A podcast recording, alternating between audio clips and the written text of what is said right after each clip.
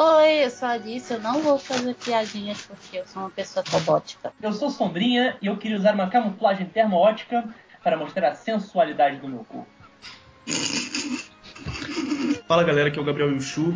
A Motoko não é um humano, mas ela tem peitos Vaporwave.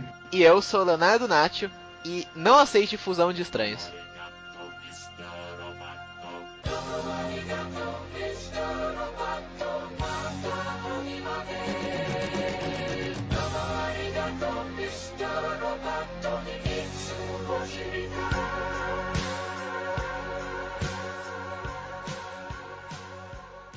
Então, Leon, o que é o Lighthouse?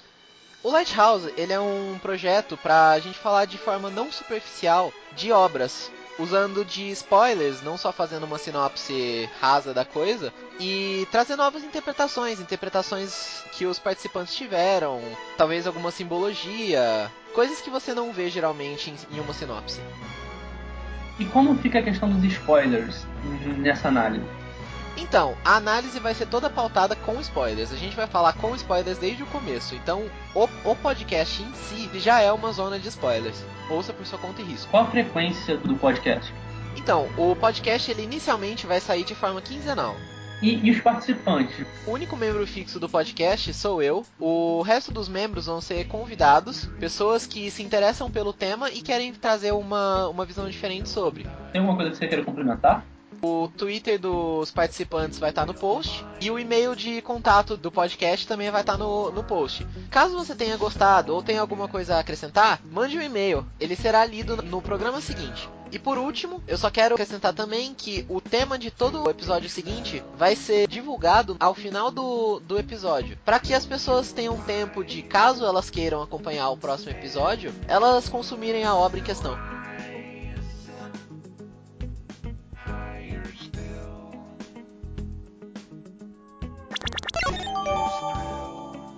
O episódio de hoje é baseado em Ghost in the Shell, o filme de 1995 da Production IG. Ele é baseado no mangá de mesmo nome, apesar de não compartilhar exatamente a mesma história. Ele é apenas baseado. A gente vai falar apenas do primeiro filme, o de 1995, que também recebeu um remaster em 2008. É dessa história que a gente vai falar, então não espere que tenha os outros universos de Ghost in the Shell nesse programa. Uh, eu gostaria de começar falando que o, o mangá vai ser lançado pela JBC e ele é altamente recomendado, é um clássico. Falando sobre esse remake que pode confundir a cabeça de algumas pessoas, eu sei que remake confunde a cabeça de algumas pessoas. O remake nada mais é do que uma, um, um retrabalhamento gráfico.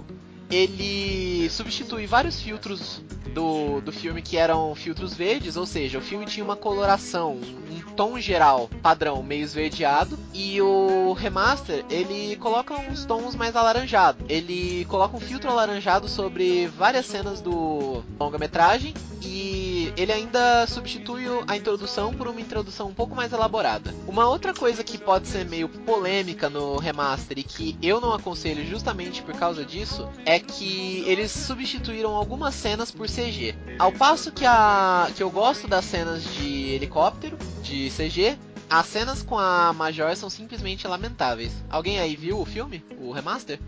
Então, eu vi só algumas partes para ver se tinha muita diferença, mas eu não reparei muita coisa não, tipo de diferente assim, sabe? Além da paleta de cores e essas partes remasterizadas em, em CG, mas de resto não vi muita diferença não. Alguém é... tem alguma opinião sobre o laranja?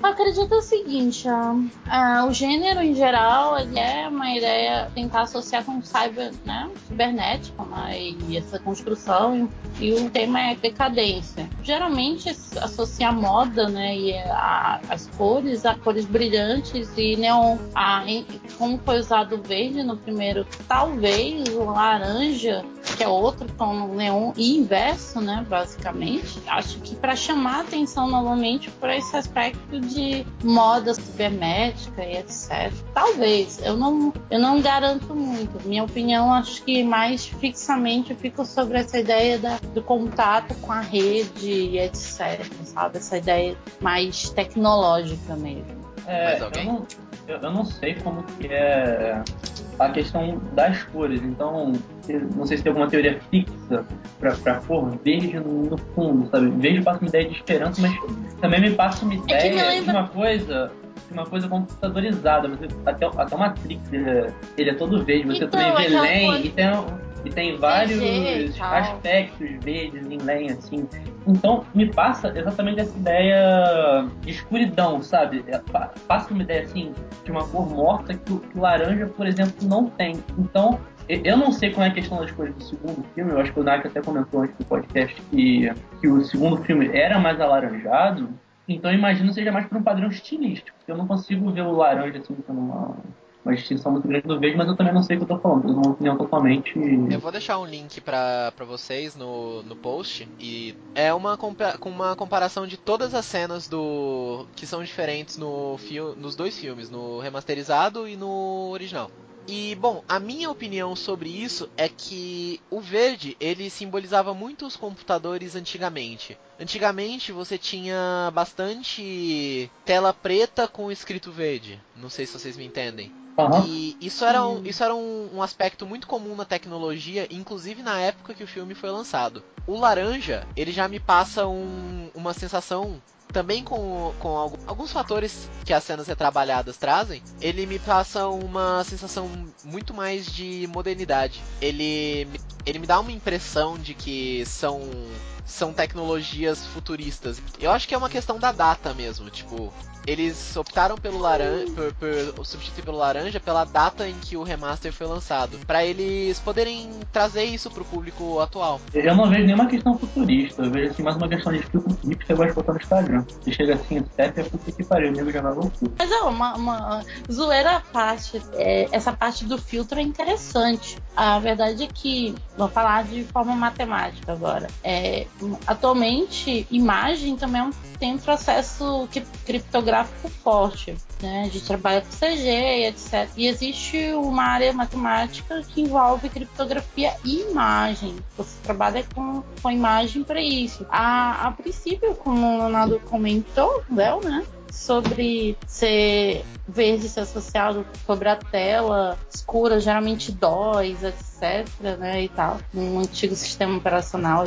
E agora essa ideia mais que a rede se comporta com uma cor mais viva e brilhante, é também vem da, da evolução, né, do, do processo visual, né, justamente porque eles fizeram rem- remasterização e, e, bom, atualização do filme, que eu acho engraçado, porque o filme permanece muito atual no conteúdo. Vejo você dois, entre os dois filmes tem poucas alterações mesmo das, do conteúdo, né?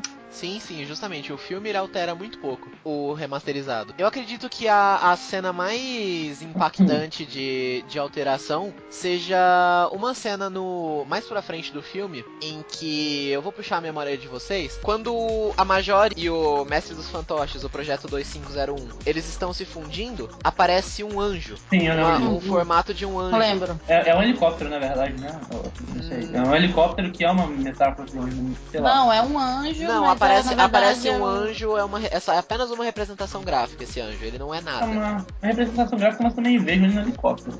Não sei, eu acho que.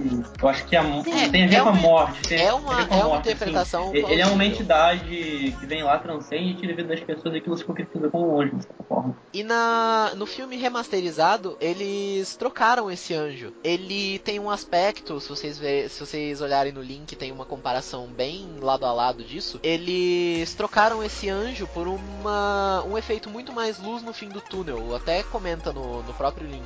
Ele fala que é, logo antes do, do corpo da Major ser destruído, ela vê algo como um anjo da morte. E na versão 2.0, ele se torna meio que uma luz no fim do túnel. Eu acho que essa é a alteração mais significativa do, do remasterizado pro, pro original. Ah, uma coisa também que eu vi agora é que a parte 3D é, do CG e tal, eu acho, na minha opinião, que perdeu um pouco do, do carisma e do, sei lá, do, do Chan, né, se a gente pode falar assim, lá, logo da parte inicial, quando a Major pula, sabe? Sim. E, tipo, antigamente aquela cena, com tantos frames certinhos, sabe, desenhados e tal, era uma, tipo, até hoje, pelo menos pra mim, é uma coisa, sabe, tipo, revolucionária. São, são vários frames desenhados certinhos. E eles substituíram por um CG normal, sabe? Uma eles trocaram por um programa de computador que fez tudo automaticamente, sabe? Eu acho que perdeu um pouco do brilho, um pouco não, bastante. Eles jogaram fora um trabalho, tipo, que provavelmente deve ter sido imenso para fazer aquela cena e trocaram por CG que perdeu muito o brilho, sabe, do, daquele momento ali. Então... então, eu tenho uma teoria sobre isso também, que não explica o porquê eles resolveram simplesmente não colocar a Major em CG o tempo todo, mas sim alternar ela. Porque em vários momentos do remasterizado ela aparece normal, desenhada. Porém, nas cenas de ação, ela aparece em CG. Além de ser mais barato o CG, como todos nós sabemos, eu imagino que seja para mostrar tecnologias da época. Como esse filme é muito sobre tecnologias, eu acredito que eles quiseram demonstrar uma evolução, sabe? Ah, vamos fazer um, um CG aqui, porque o CG é a, é a nova técnica do momento. Que é. hoje a gente sabe que não pegou muito. É, pode ter sido uma comparação, né, entre. Mas eu acho que, assim, se fosse para ser uma boa comparação, teria que fazer uma boa cena não CG e uma boa cena em CG. O que eles fizeram foi, tipo, colocar as melhores cenas que seriam bons exemplos de uma cena não CG em CG, sabe? Sim, sim. Eles não, não foram felizes com essa troca, pelo menos, se a, se a ideia era comparar as tecnologias. Um comentário também que eu gostaria de fazer é que, apesar de Cyberpunk ser uma coisa que envolve decadência e futuro, né, tem uma coisa meio desesperançosa, percebi que no novo filme eles trabalham muito com luz, pra, sabe, tipo, tudo muito laranja, e na versão original as coisas são bem mais detalhadas. De alguém vocês verem as cenas e tal, você vê os fios, a, sabe, as lâmpadazinhas, as coisas cruzando, o que para mim é uma representação muito mais forte da, da construção da, do cyberpunk em comparação, por exemplo, muita luz. Tecnologia em geral, a gente imagina um futuro em que tudo é arranha-céu e muita luz, sabe? Aquela coisa como Taiwan e etc. Porque é, é o que a gente vê no futuro, entendeu? Mas, ao mesmo tempo, acho que os detalhes sobre a tecnologia ela não é só uma coisa extrema, mas se pequenos detalhes envolvem tecnologia, tipo um óculos que, por exemplo, o rapaz correndo e o óculos dele é pregado na cabeça, tipo assim, entendeu? É, ou as coisinhas, as conectores no, no, pescoço da Major, os dedos que se soltam, entendeu? Para dar maior velocidade, flexibilidade, porque eles são totalmente móveis, entendeu? Isso são modificações no corpo que não são extremamente chamativas, mas que mostram que não há a questão da usabilidade da tecnologia, não só no sentido visual. Fiz um, uma máquina de teletransporte, não. A parte de tecnologia vem para auxiliar o ser humano e vem para tornar o trabalho, a vida dele mais fácil. E o conflito disso, né? Que as coisas são mais fáceis e o ser humano perde sua identidade como é, provedor de si mesmo, digamos assim, né? Certo, então eu acho que já dá para fechar, né, o, o remaster e a uhum. gente já, já começa o filme. Eu queria perguntar, vocês preferem qual versão? E eu queria perguntar o, os prós e cons que vocês acharam de cada uma das versões. Chu? Olha, pró da versão original. É, se você comparar com a época que foi lançado, é revolucionário, é, em questão de animação principalmente. Uh, eu acho que a paleta de cores é melhor pro tema. É, eu achei também que a, o segundo filme ele ficou meio brilhoso demais para tentar puxar meio que por um neon forçado, não sei. Isso. E eu acho que deixou, sabe, meio artificial demais. Mesmo que seja uma, um conceito artificial todo, é, eu acho que não ficou tão legal. Eu acho que as cenas em CG também cortaram muito o clima de você ter uma animação totalmente detalhada, que foi inclusive que o criador queria, né? É, o criador não, no caso, o diretor, o produtor, não sei, é, que queria. Ele queria uma, uma coisa super animada, que, que tivesse um, vários frames é, super desenhados e não fosse uma coisa tão artificial como um CG, né, no caso. Então, e parte boa do, do remaster, do 2.0, é, talvez fique mais agradável para o público mais jovem, talvez, eu não sei, é, por ser uma coisa um pouco mais próxima, causa, sei lá, dos videogames hoje em dia, talvez. Mas de resto, a minha preferência vai pro um mesmo, original. Sobrinha? Sombrinho? É, eu não vi o, o filme 2.0, sabe? A única coisa que eu vi foi realmente o link que você passou que tinha. Eu vi até depois de eu comentar sobre as mudanças do, eu só fui antes eu tava me espelhando pelo que vocês estavam falando, depois eu vi o link, o link mesmo. Certo. Vendo essas imagens, eu vou preferir pelo, pelo original. Eu acho que ele passa uma, uma visão assim muito mais de luz na noite, sabe? E a noite dá essa ideia um pouco mais obscura do que o Twilight, sabe? Esse, esse laranja passa a do Twilight, que é uma coisa que também é obscura, mas não me parece uma coisa tão, tão dark, assim, tão, tão intensa. É muito colorido, é muito gritante aquele laranja na sua cara. Ele chama atenção pro cenário e eu não pode, isso pode ser até uma, uma opinião pessoal, mas eu sempre vi muito mais o cenário, embora detalhado, em segundo plano. O foco ele sempre foi muito em relação aos, aos personagens. O cenário, eu só vi ele em foco naquela cena que eles estavam querendo generalizar a sociedade como um todo. Logo depois da. Eu tenho até o texto aqui, eu vou. Que passam três minutos de cenas de cotidiano. Eu vou pegar. Foi quando o Rei dos Fantoches, a parte das crianças, eu não tô conseguindo achar meu, meu texto está muito grande, eu não estou conseguindo achar a frase que ele fala isso necessariamente, mas foi logo depois que ele falou, você perde a questão de ser criança, e isso foi cortado depois para todos os ímpetos da sociedade ali. Foi a única cena que eu vi realmente um foco no cenário, que de resto eu vi muito mais nos personagens. E também tirando a primeira cena, que é quando ela pula do prédio, tem um cenário muito bem muito bem detalhado. Eu acho que esse laranja ele ofusca um pouco uhum. é, essa questão de foco do, dos personagens, que era a intenção original. De contra do primeiro, não é bem um contra porque é da época, mas se você pegar os efeitos de computador do segundo, é, é a única parte sim que eu vejo melhor. Então fica um próprio segundo e um contra entre aspas do primeiro. Certo. Lisa? Então, uh, prefiro de 95 pelos motivos que eu comentei já. Eu acho que eu e o Chute tem bem, bem mesmo, claro, acho que mesmas opiniões sobre isso, porque eu tenho uma ideia de cyberpunk sobre desandar da tecnologia também, assim, né? O pessimismo e etc. E eu vejo um, isso muito mais forte na versão primeira versão do que na segunda, apesar de que essas luzes etc seriam bem interessantes. É, essa parte do Paulo falando sobre, sobre distração, eu diria, eu chamaria de distração. Às vezes o cenário brilha tanto e é muita informação que te distrai, tira o foco, né? E então, para mim, o de 95 é bem mais interessante. Né? Agora não pontos bons assim do 2.0, né? 2008. Eu, eu, eu acredito, em particular, que o de 2008, o mais importante é, é uma remasterização. Está falando de uma, uma série atual que te faz pensar, etc., sobre para onde a nossa tecnologia está indo. E eles estão trazendo de novo para uma nova geração. Mesmo que essa atualização toda, acho que a característica principal é de ter sido relançado. Mesmo com as modificações, etc., foi relançado e, e é uma coisa boa, uma série boa, entendeu? tomou um bom tempo. Então acho que a principal característica boa é essa. É, eu posso só fazer um adendo?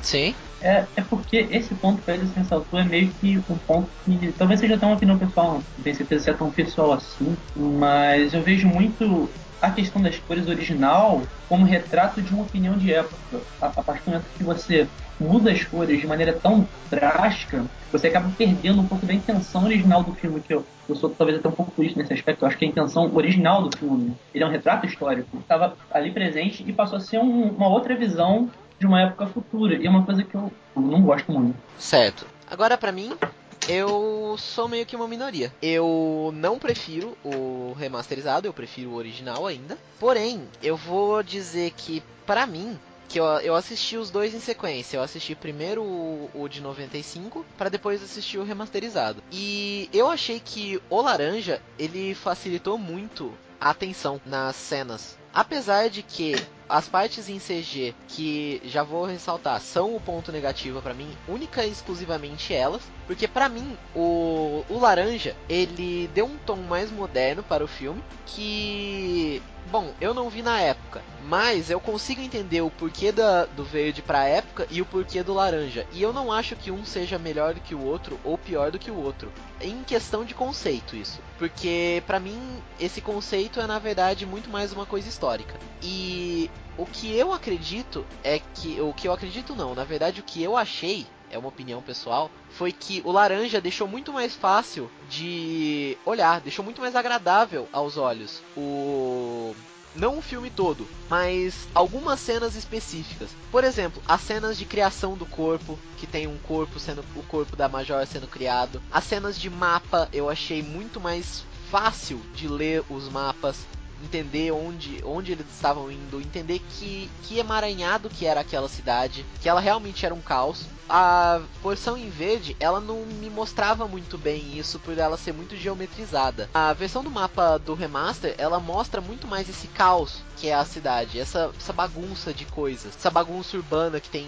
urbanização em todos os lugares e que tem muita coisa espalhada para muito lugar e, e, é muito disforme. Deu para ver muito melhor isso. E eu acredito também que as partes, por exemplo, como um corpo mecânico sendo feito, como eu já tinha dito, a parte do cérebro, a parte do dive, todas essas partes, assim, elas ficaram muito mais agradáveis de se olhar. Eu achei que ela, elas trouxeram muito mais o meu olhar pro filme do que as em verde do 95. Por outro lado, o contra, como eu já ressaltei antes, são os CGs. Eu vi muita gente reclamando dos helicópteros em CG. Eu não achei que os helicópteros eram um problema. Mas, por outro lado, as cenas de ação da Major, bem como os cenários do filme quando estão em CG, são muito, mas muito piores do que o original. Não tem sequer meio nível de proximidade com o detalhismo que tem no, no original. Então eu diria que o original ele foi feito com mais amor. Eles colocaram mais amor no, no original, enquanto o segundo foi um conceito mais técnico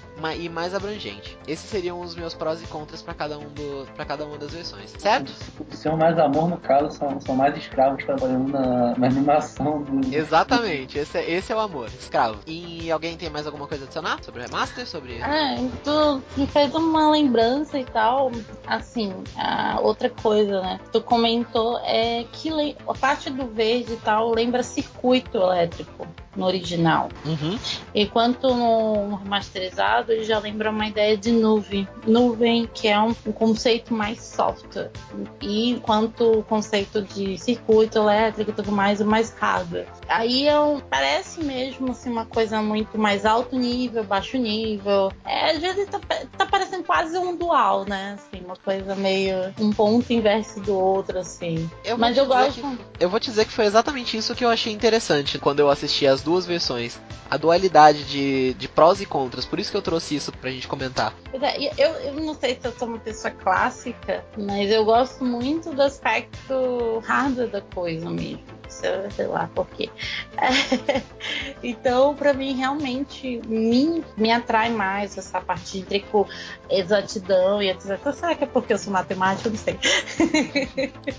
então, que é mais que eu associo com tecnologia também, entendeu? Agora, bom, a gente vai conversar mais sobre isso na, depois. É, eu, só não sei, mais... eu só não sei se tem algum, algum CG mais antiquado no, no primeiro, né, nessa, nessa parte exatamente de computadores, do cérebro, dos ah, Eu não sei se já tinha alguma tecnologia de CG naquela época, porque parece, passa muito. E... Eu acho que. Eu não acho que não, viu? Não sei. Mas acho que não é não. É não. Mas como uma, tecno... como uma tecnologia que também. tem tem uma aparência com CG, por ela ser depois posta em CG e o CG tá bem melhor, bem mais nítido, eu acho que realmente ficou melhor, assim, ficou mais bonito, mais, mais exato, tá? Sim, eu diria que a, os único, o único problema dos CGs foi o uso dele na cena de ação. Esse para mim foi o, o, principal e o único problema do remaster. Foi aonde ele pecou para mim. Até porque eu acho que um, um, dos grandes pontos do Ghost in the Shell, o original, é que é, as cenas de ação eram muito bem feitas para época e até hoje em dia, né? Então, eu acho que, como você falou, o, o CG ele acabou meio que quebrando o clima de você ver uma cena de ação boa e bem feita com uma porrada de desenho para fazer aquilo ficar não tão mecânico e mais fluido, né? Mais amor e mais escravo.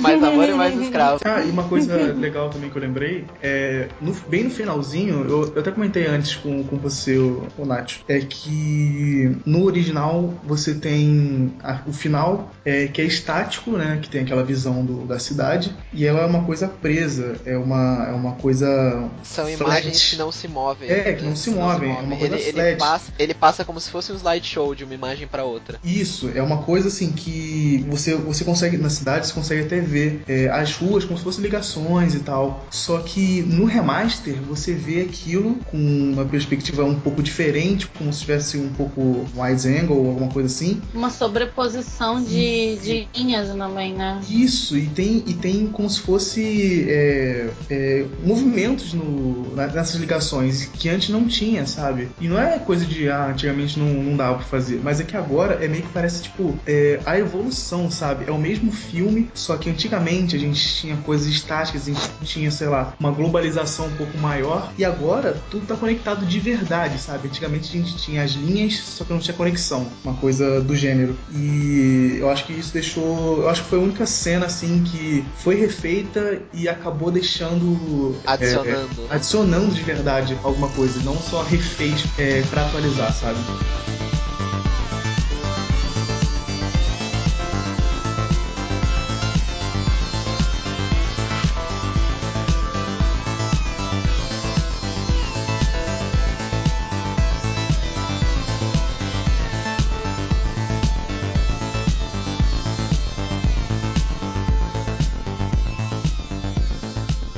Vou já usar o gancho das cenas de ação. Vamos pro próximo bloco. Uh, quais foram as cenas que vocês mais gostaram, assim? Uh, a cena que a Major fica pelada, certo? Bom, bom, bom deixar ciente aqui que é, se você não viu. É, é, é, eu acho que, tá falando da primeira cena de ação, acho que ela não fica exatamente pelada, ela fica com um manto que é o. Não, ela fica nua. Ela fica completamente nua. Eu lembro Tem. disso. Em todas as cenas que ela usa o manto, ela fica nua. É, todas as cenas que ela Mas vai não, usar. Não é uma roupa é, é porque se você pegar a cena, por exemplo, que ela, que ela realmente aparece, não aparece o bico do peito dela, assim, a cor do bico do peito dela. No, quando ela tá usando o manto, o bico do peito fica a mesma cor da pele. Eu, como um bom pervertido, eu estou falando essas coisas. É, isso, isso responde. A pergunta que eu ia pra fazer para vocês era justamente essa. Por que ela fica pelada enquanto tem outras pessoas no, no filme que usam camuflagem e não tem que ficar nus? Então eu acho que tá respondido. É porque ela, na verdade, usa um manto que é da cor da pele para facilitar a camuflagem. Sim, pra é mim já, já tá respondido. Ah, é, eu, então. eu, estou, estou ok com essa resposta, tá? já, já me tirou um peso da consciência nesse filme. então, uh, sobre cenas. Precisa ser exatamente as cenas de ação? Não, qualquer cena. Ah, bom, eu, eu gosto muito da cena dela do assassinato, né? Claro. Acho que é, é, é tipo. É a abertura, cara. É empático. Uou. É, é, uma, é uma abertura chocante. E eu, acho, eu gosto muito da expressão que ela faz quando ela tá caindo e ela passa a mão no rosto para se camuflar de novo. Sim, sim, é uma coisa muito legal e tal. Outra cena que eu gosto muito, que deve ser clichê, mas eu gosto, na verdade, o, o depois, né? Mas a cena é que ela tá nadando, mas eu gosto do depois, quando ela encontra o colega dela, né? O batom e, e isso, e eles conversam, e eu acho esse pedaço assim ficou bem na minha cabeça sobre alguns questionamentos que, que ela fala, que eu tive um insight, inclusive, sobre isso, vamos falar depois, eu vou falar depois sobre esse insight, quando eu ouvi ela fazendo umas perguntas para ele. Eu acho que uma das cenas preferidas, inclusive até mais do que a cena dela com o próprio o Master, né? Master of Puppets. Sim. Mas e é isso assim. Eu acho que todo filme é interessante. Ah, eu gosto também da luta dela, dela tentar lutar contra o, um tanque sozinha. É uma cena essa, interessante. Essa cena, essa cena é surpreendente e, e, muito excitante ao mesmo tempo. E ela, ela essa cena é, ela é surpreendente, excitante e sofrível. Acho porque que ela, ela acho... é de tudo um pouco. Então, porque eu vejo assim, eu acho engraçado que a todo momento a nossa a Majola questiona a natureza humana dela, mas eu vejo aquilo, é, é, a tentativa dela perfurar um tanque que ela sabe que não pode e tudo mais, é, sei lá, e sem nenhum plano, porque você vê que ela, ela isso é muito humano. É uma Tipo, tentativa muito humana, né? É uma É, vontade que ela tem que não isso, é lógica. É, exato. Eu, vou lutar contra isso aqui, é inalcançável, eu não tenho nenhum backup, eu não tenho nenhum- nenhuma ideia do que vai acontecer, mas eu vou tentar fazer isso, entendeu? E, e ela esperava que o Battle viesse. Eu acredito, fica entre linhas, assim, que, é, que ele viesse. Novamente, uma natureza humana aí, porque esperança, nós uma máquina não trabalha com esperança, trabalha com probabilidade, entendeu? Então. Mas a questão é que ela não é bem uma 100% uma máquina também. Então, mas né? esse, esse, esse é o questionamento que ela faz. Ela pergunta Ela se fica ela é mesmo pensando humana. todo momento, é, exatamente. É, todo, to- o filme todo ela fica questionando sobre a própria humanidade e ela faz perguntas que basicamente são as perguntas filosóficas que levam Então- a humanidade ao crescimento. De onde Sim. eu vim, pra onde vou e o que eu sou, né? Sim. é- São são as perguntas básicas. assim. Eu acho que Sim. muito mais que o, o que eu sou é o que me faz humano. É, é uma pergunta muito mais pertinente pra esse filme do que o que eu sou. É, na verdade, nem humano. O que me faz uma, uma criatura O que, o que me faz vida? O que me faz O que vida, me faz ser? O que exatamente. me faz ser? O que, Hum. o, o que me faz ser. E Então, até faz aí- alusão do, do Ghost, que eu não sei como foi. Então, eles como têm foi que- traduzido, mas a, a palavra ghost dá a ideia assim de alma, sabe? O que, que é, Então, o que, mas que é minha a alma? tradução em, em português ficou como alma. Ficou muito Mas assim, é, tem alma e gosto. Na de verdade, fantasma. eles usam, eles usam das duas formas. É, no filme, eles usam Ghost pra falar em termos técnicos. Quando, você, quando eles estão falando em termos técnicos do que, do que compõe uma personalidade de uma máquina, eles usam o Ghost. Só que eles também usam Tamashi, que é alma em japonês. Então ele- eles tratam meio que como duas coisas separadas, mas que ao mesmo tempo são a mesma coisa. Mas eu não acho que é a mesma coisa, não. Se, eu- se eu tivesse, acho- se eu tivesse é um- percebido essa diferença antes, eu até seria até mais cuidadoso na hora de pegar as coisas que eu escrevi todas pra, pra Cara, diferenciar. é- Porque eu mas- demorei pra, pra ouvir a palavra ghost e falar, ah, ghost é alma. E, e fiz associação toda hora quando tava aparecendo a tradução. Isso. um E certo isso é uma coisa muito triste, porque eu, por exemplo, eu não consegui assistir o filme de novo em, em japonês. O que eu queria em japonês. Porque existem algumas coisas que te perde, te perde mesmo com traduções.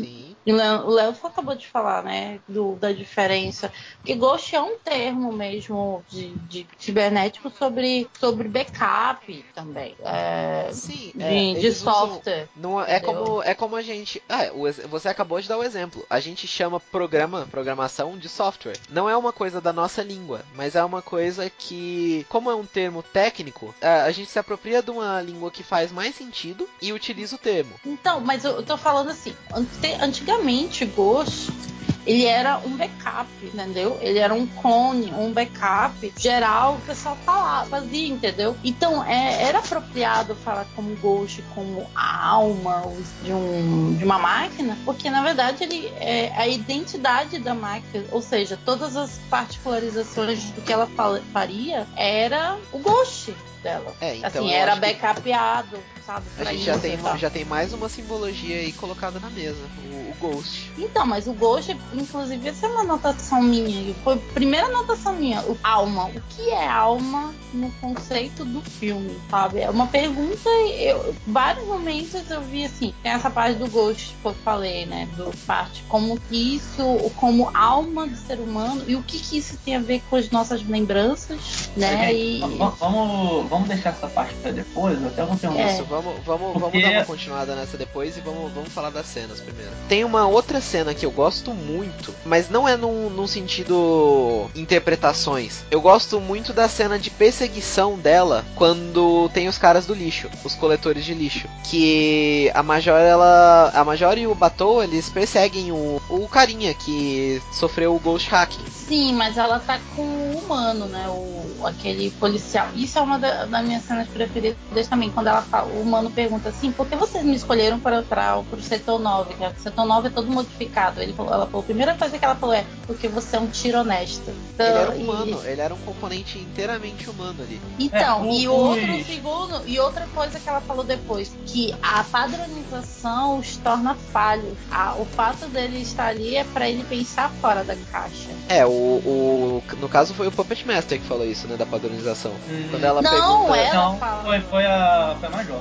Que falou. Foi a Major, E ela depois fala isso pra ele. concretizar e, e- e essa frase ela foi, ela foi a frase fechou de quando o primeiro que chegou a investigar achou estranha a situação ali do setor 6 entrando no setor 9 foi o humano e ele chamou o Major pra, pra intervir ali. Sim, sim. Exatamente. O Puppet falou das similaridades no final do filme, quando ele fala que eles pensam similar.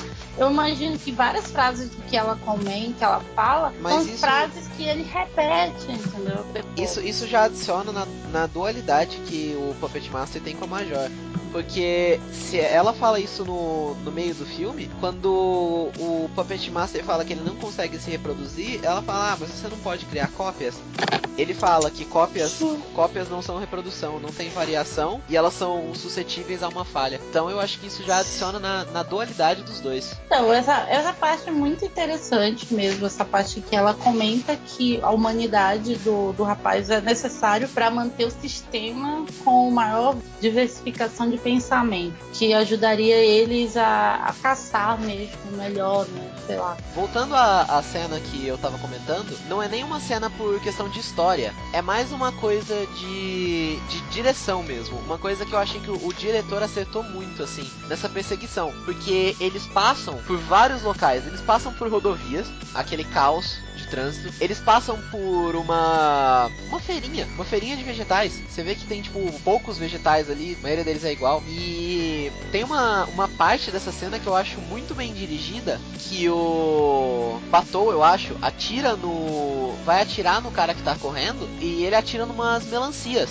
E as melancias explodindo parece sangue. Só que, tipo, elas estão exatamente onde a perna do cara tá. Então, tipo, ele dá por um instante aquela, aquela sensação de, nossa, acertou. Não, não acertou. Eu gosto dessas jogadinhas de direção, é, eu acho muito, muito interessante. E logo depois nessa cena também, quando a, a Major luta com esse cara, invisível, o, os efeitos de, de ela, ela aplicando os golpes nele e ele recebendo os golpes, só que nada sendo mostrado além dele, eu achei isso muito interessante a forma como foi feita. Eu achei as cenas de ação do filme são realmente muito bem dirigidas. É, e dá pra ver também nessa cena da, da, da ação dela lutando contra o primeiro cara, é que ela tá parada na água com camuflagem. Em segundo, você vê claramente o movimento dele no pé da água, sabe? Principalmente quando a Major, ele tá até com uma faca, se não me engano, tá, tá dando em cego pra, pra acertar a Major. Você só vê o único momento que o pé da Major se move é quando ela dá um bote pra pegar o cara. Ou seja, a animação ali tá muito bem feita. Sim, e a sombra dela aparecia também. Que eu achei muito legal que ele revela um pouco sobre a camuflagem do filme. Que ele, apesar de desviar a luz, ele não desvia ela num caminho que ela faz exatamente a, a curva em volta do corpo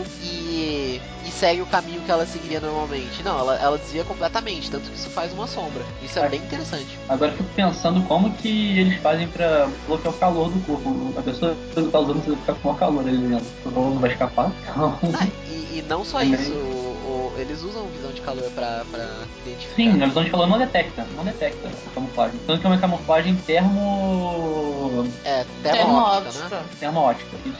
Isso. É bem interessante é, esse aspecto do filme. Ela inclusive usa isso contra o robô mais tarde. Sim, A, a camuflagem, ela deixa no final pra camuflagem exatamente não quebrar e ela poder chegar em cima e destruir o robô no final. Essa é a estratégia da, da Major. E o Shu? Oi.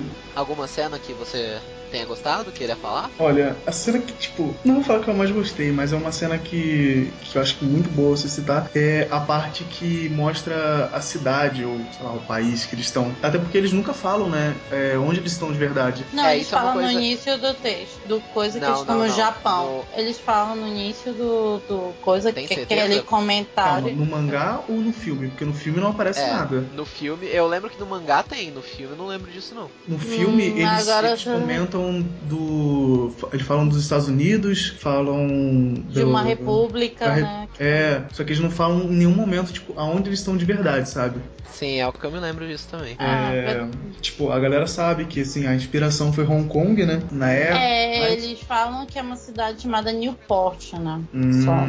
Então, a cena que eu tô falando é a parte que fica, sei lá, uns dois, três minutos só mostrando a cidade, sabe? É, eu li sobre essa cena, são, Meu são três Deus, minutos. cara, é, cara, é muito lindo, é muito É lindo. lindo, é, essa Quem parte gosta é de maravilhosa. fotografia e tal, cara, são cenas tipo, inacreditáveis. E é uma, é, uma, é uma cena, são várias cenas no caso, né? É, que, pelo menos pra mim, é pra você entrar naquele universo ali, sabe? Porque sempre quando a gente vê algum, algum sei lá, um- uma obra, um filme, um mangá, um livro, você tem. Um livro não, né? Porque você pode imaginar, mas algo mais visual assim, você tem uma visão meio limitada de como é realmente o lugar onde você tá. E essa parte, ela te situa onde você tá, sabe? É, você mostra que o, o futuro, ele não é algo utópico, como você pensou, e nem distópico, talvez, porque é meio que uma evolução que a gente já tem, só que com alguns aprimoramentos e algumas coisas também é, pioradas. É, a gente vê. Ah, tem uma cena da, da Major quando ela tá no quarto dela. O quarto dela é só uma cama e um armário, sabe? E uma janela gigante. É só isso a casa dela. Então, meio que tipo, faz você pensar que as pessoas elas meio que estão desumanizando com o tempo. Não só por elas serem, sei lá, estarem virando ciborgues, é, colocando partes mecânicas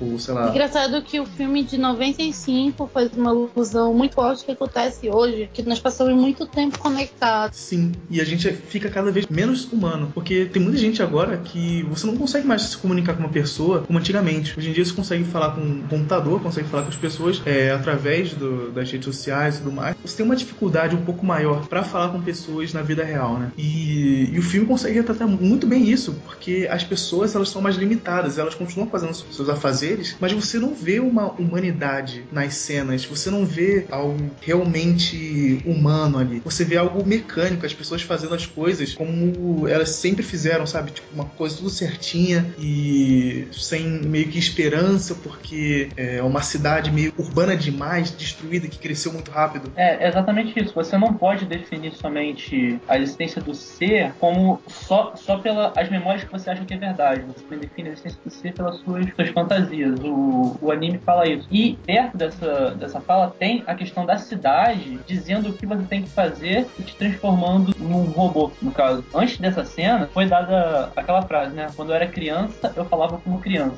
Isso. Entendia como criança, pensava como criança. Ao me tornar adulto, esqueci das coisas de criança. Essa frase tem duas interpretações. A, a segunda interpretação vem no final do filme. Mas a primeira é que você passa a ser um escravo do que a sociedade diz que você é. A sociedade diz que você é isso, e, então você é isso. E nessa cena aí que você falou, que também é uma das minhas duas cenas prediletas que eu não falei, tem a questão de várias crianças na escola atravessando a rua aprendendo a ser cidadãos. E você também tem a cidade toda escura e você tem, assim, vários manequins. Sim. Dentro, claro, os manequins eles são pretos. Uhum. Então, a, ne, nesse momento tem umas sacadas que são muito boas. Eu adoro a cor dos manequins, o fato deles serem pretos. Significa uma ausência de qualquer coisa, porque o, o preto ele é uma ausência de individualidade. Ele não é, preto não é. E os manequins não são. E as pessoas não são. É, a minha outra cena preferida é igual a da Lisa, que é a cena que ela tá nadando. Essas cenas falam muito pouco com palavras, mas dizem muita coisa. Eu acho que elas dispensam o que tá falando na cena depois, sabe? Parece que a gente não sabe pegar uma cena que não tem palavras e interpretar. Mas a cena que ela tá nadando, ela é muito boa. Por quê? Porque ao mesmo tempo que ela tá olhando o reflexo dela e ela tá vendo aquele reflexo, a maneira que ela se vê, que é o eu dela, e ela tá vendo ali a esperança, ela tá vendo luz em cima do reflexo.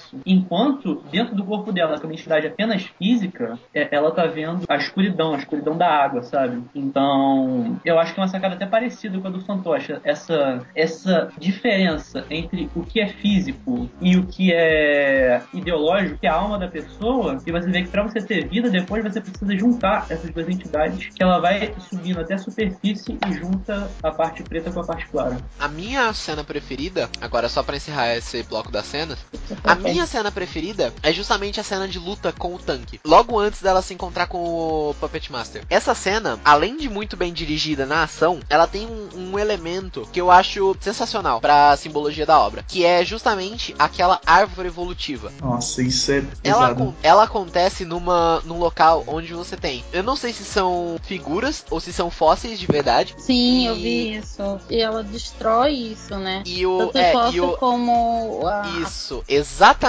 Era disso que eu ia falar. O tanque, ele destrói. A luta deles destrói tanto a árvore evolutiva, destrói todo o passado da árvore evolutiva e fica só a pontinha intacta. Mas aquilo é uma árvore E- evolutiva mesmo? Ah, Eu acho que eu parece ser entendi. uma árvore de. uma árvore de espécies ali. Eu Então, vi uma mais árvore como evolutiva. uma. Né, É uma então, árvore eu evolutiva. É a evolução eu, eu, tava, espécies. eu tava achando que aquilo dali. Eu não tava conseguindo chegar direito o que, o que é esse Não, salão, eu não- sabe? Não, eu- eu as, tava as palavras que foi era, eram um idioma. Eu, eu As fui- palavras eram um idioma estranho. Era eu tava achando que o latim. tiro, eu tava achando que o tiro, ele tava juntando essas partes, sabe? E foi, em minha interpretação, eu vi também, posso ter visto errado a cena, mas que o tiro, ela tava ligando esses bloquinhos pra parecer que era uma coisa de evolução. Pra mim, ela já era uma árvore evolutiva porque aquele lugar parecia ser algum tipo de museu abandonado. Ele tinha mostra, tipo, ele tinha fósseis nas paredes, né? Não sei, volto a dizer, não sei se eram figuras ou se eram fósseis reais, o que não, não interfere muito na interpretação. E ele tinha essa árvore árvore. Essa árvore, ela, ela era literalmente o centro. Tipo, você subia a escadaria e tinha essa árvore gigante. A luta deles destrói toda a árvore, exceto a pontinha, o finalzinho da árvore, que é a, o mais recente. Então, toda essa luta simboliza o que vai acontecer depois. Uma destruição, talvez até desvinculação do passado, para que o futuro pudesse surgir. É, Pra dar lugar pro futuro. eu concordo com o Nath, tipo, eu não acho que seja tava ligando. Eu acho que era realmente a destruição, porque é, tanto que ele não quer meio que. Ele nunca fala de evolução e tal. O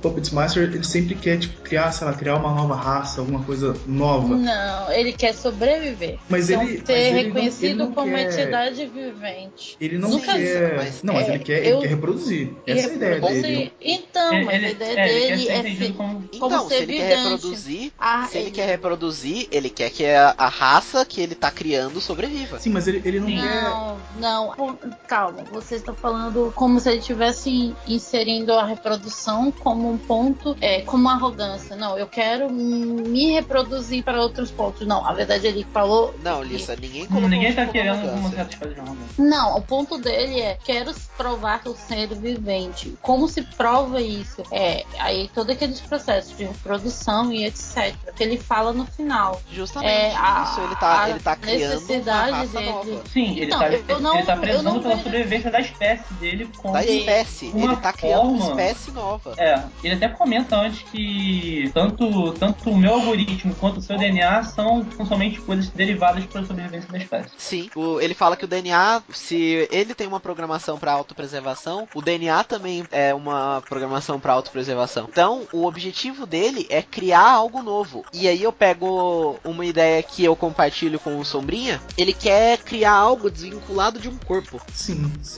Ele quer criar uma espécie que não, não seja corpo, não seja físico. Ele quer criar uma coisa que seja dados. Não, não.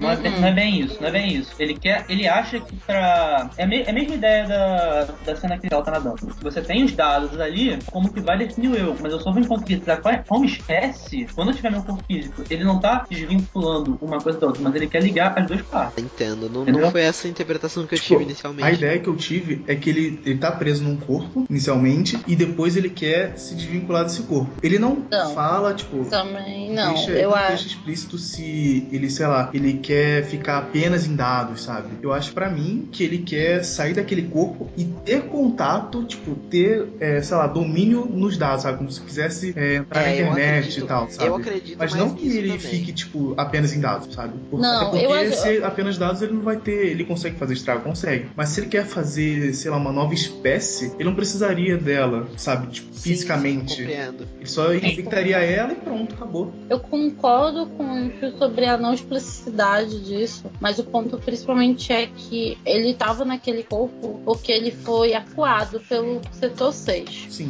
Ele sempre Sim, falou isso, mas a- o ponto dele ser vivente ou não, dele querer o DNA dela, não é bem isso, mas assim, é, ele queria provar que ele era um ser vivente e, portanto, ele tinha uma alma como ela, entendeu? Sim. Aham. Então ele queria conectar as, as almas dele. Para isso, se não, se ele criasse um novo ser, então a prova dele de existência estava ali, entendeu? Porque ele conseguiu conectar duas almas, que é, que a reprodução para ele Então significaria. ele basicamente fez uma nova espécie com usando a variabilidade Então- genética que ele alcançou com a Major. É isso? Sim, Também. a, digamos assim, ele conseguiu conectar informação, programação com dados. parte- Então, ele só provou a- que, na verdade, os- o- os DNA e os dados ele conseguiu modificar. Eu tenho um insight sobre isso que eu queria falar depois, mas. Então, já, podemos, já conseguiu. podemos entrar nessa parte. Já acabou a, a parte do, Das da cena, cenas. Ver. Agora, Aí- é- agora é a parte de discussão. Então, esse daí é um ponto interessante, que é quando a Major comenta lá no início, que ela questiona sobre o valor das lembranças, o que, que define o que a gente é e tudo mais. Aí eu tive um, um baita do insight sobre isso, que eu, inclusive filme, nesse, eu acho que o peso do filme todo fica nesse parte. E se no final a nossa alma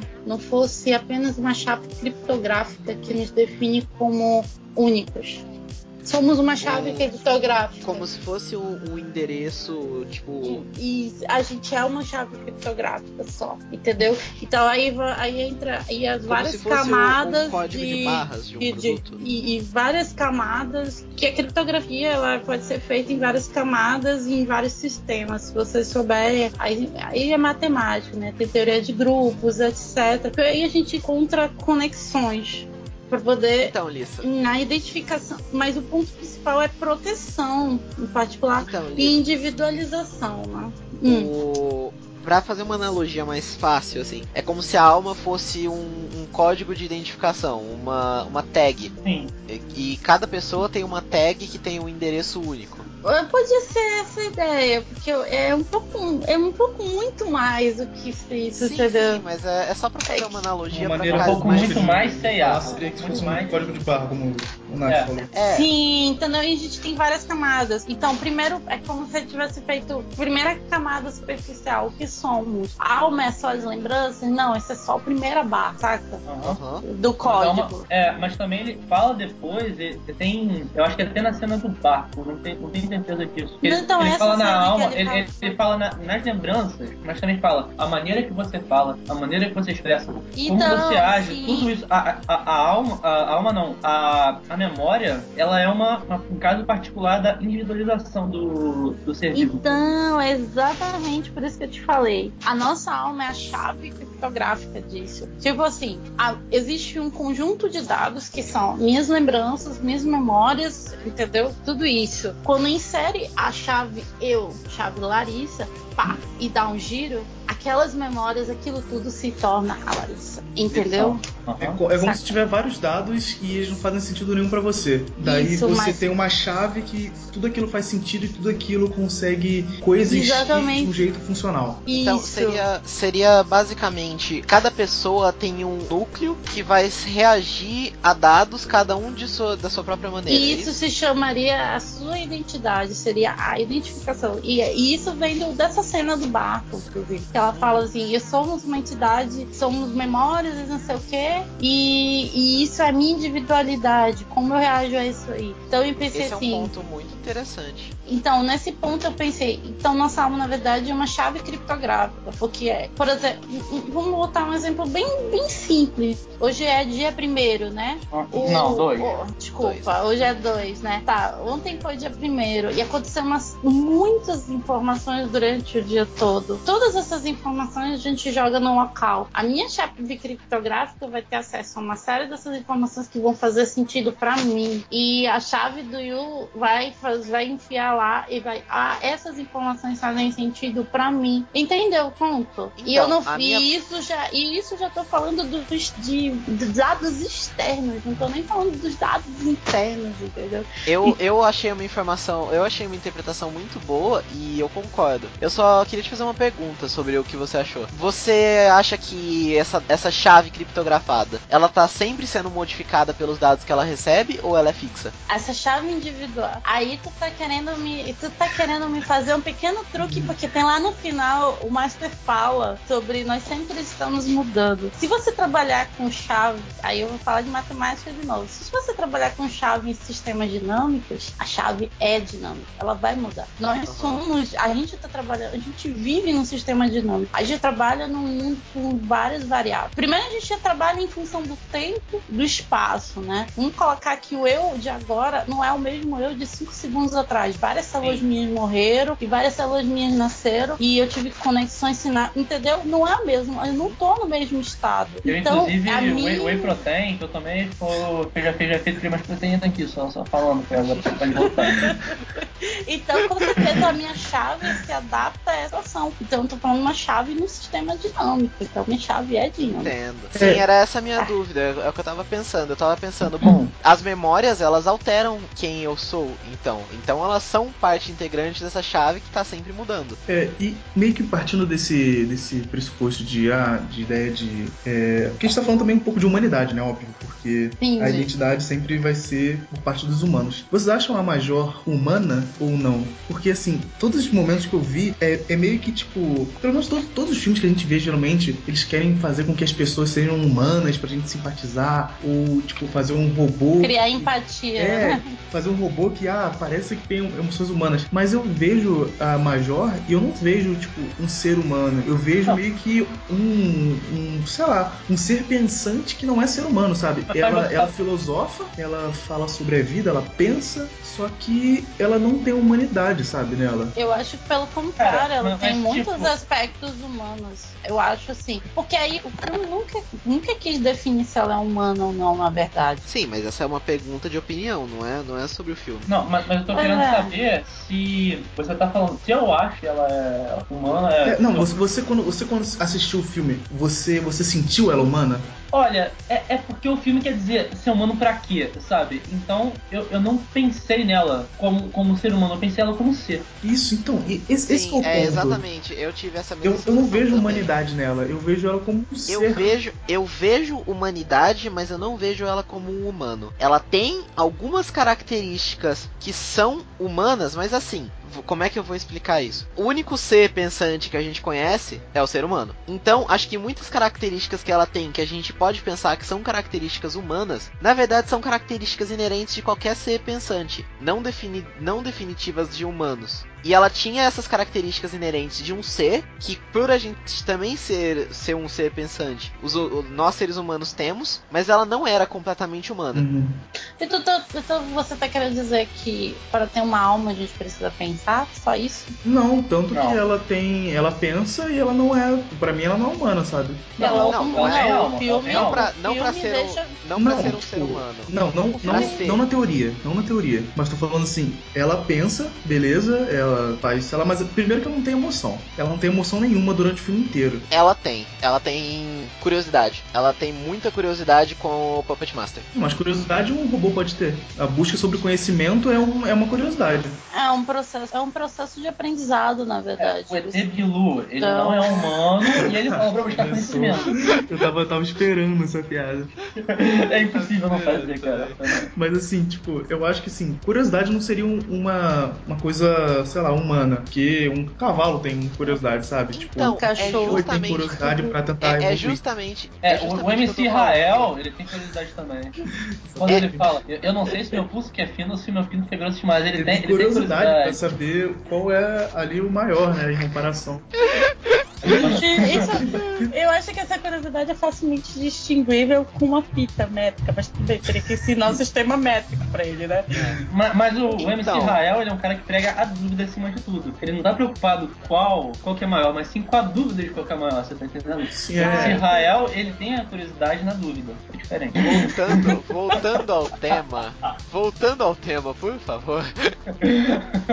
Eu. Foi, o que, foi isso que eu quis dizer, Yoshu, quando eu disse que são características de um ser humano, sim. Uhum, Mas por que o ser humano é um ser pensante? sim. E eu acho que é uma. Na verdade, isso é uma característica de qualquer ser pensante, mas como a gente só conhece o ser humano como ser pensante, essa é uma característica que a gente define como humana. Entendo. Então ela tem as características de um ser pensante. A gente acha que são características humanas porque a gente só conhece os seres humanos. Mas eu não acho ela humana. Eu acho ela um ser consciente, uma forma de vida consciente. Só que ela não é um ser humano. Eu, não acho ela um ser humano. Então eu vou correr, correr contra a maioria. Vou, vou, pra mim ela é humana.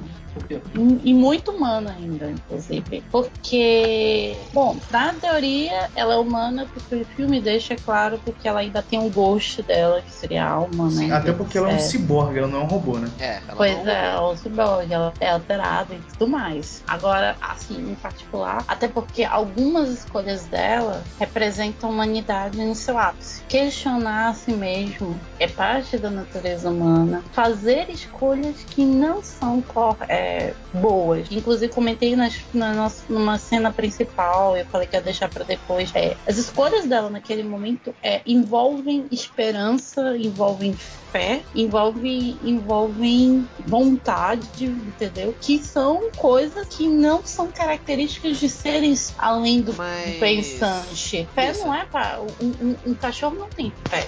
Eu vou te perguntar, o, Você não quer Puppet deixar nem eu Master. terminar? o Puppet Master é um humano? Não, Puppet se alguém deixar a Master? lista É, terminar, porque cara, a gente só vai terminar. sobre o. A gente só vai terminar 3 horas da. Não, 3 não, já são quase 3. 3 horas da tarde. É, 3 horas da Três horas da tarde. Essa pergunta, essa pergunta Ah, é boa. Porque É, o, é, o Puppet argumento. Master é humano?